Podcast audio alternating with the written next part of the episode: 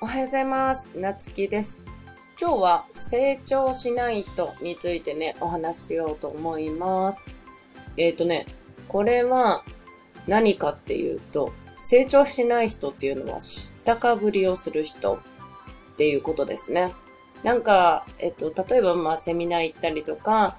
なんかそういう勉強会行ったりして、ああ、それ知ってるみたいに思う人で、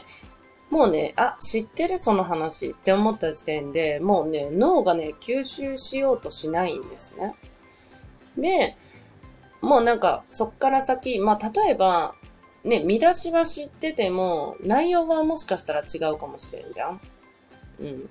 で、まあ、タイトルだけでね、例えばなんかこの成長する人、しない人みたいなね。ああ、またこういう話でしょって思って聞くのと、え、なんだろうと思って、また新し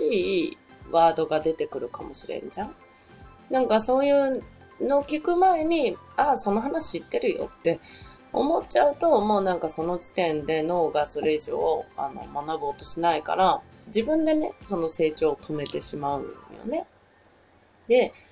例えば、まあ同じ料理を食べたとしても、なんかこのお店の、まあ例えば、この中華屋さんの麻婆豆腐はこうだけど、なんか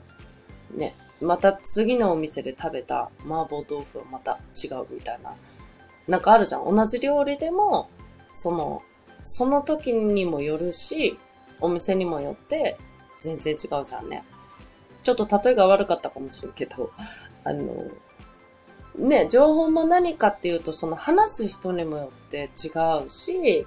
その聞く時の、その状況によっても違ってくるんで、なんかあの、一見ね、なんかそのタイトルとか見た目だけで決めつけずに、なんかあの、ちゃんとね、学ぶ気持ち脳をね、こうなんかストップさせずに、ちゃんと学ぶ姿勢でね、あの、日々過ごしていくと、同じものを見ても、また違った気づきも得られるよっていうこと。で、そういう人の方が、やっぱりあの、早くね、大きく成長していくよっていうことをね、今日はお話してみました。ということで、またお会いしましょう。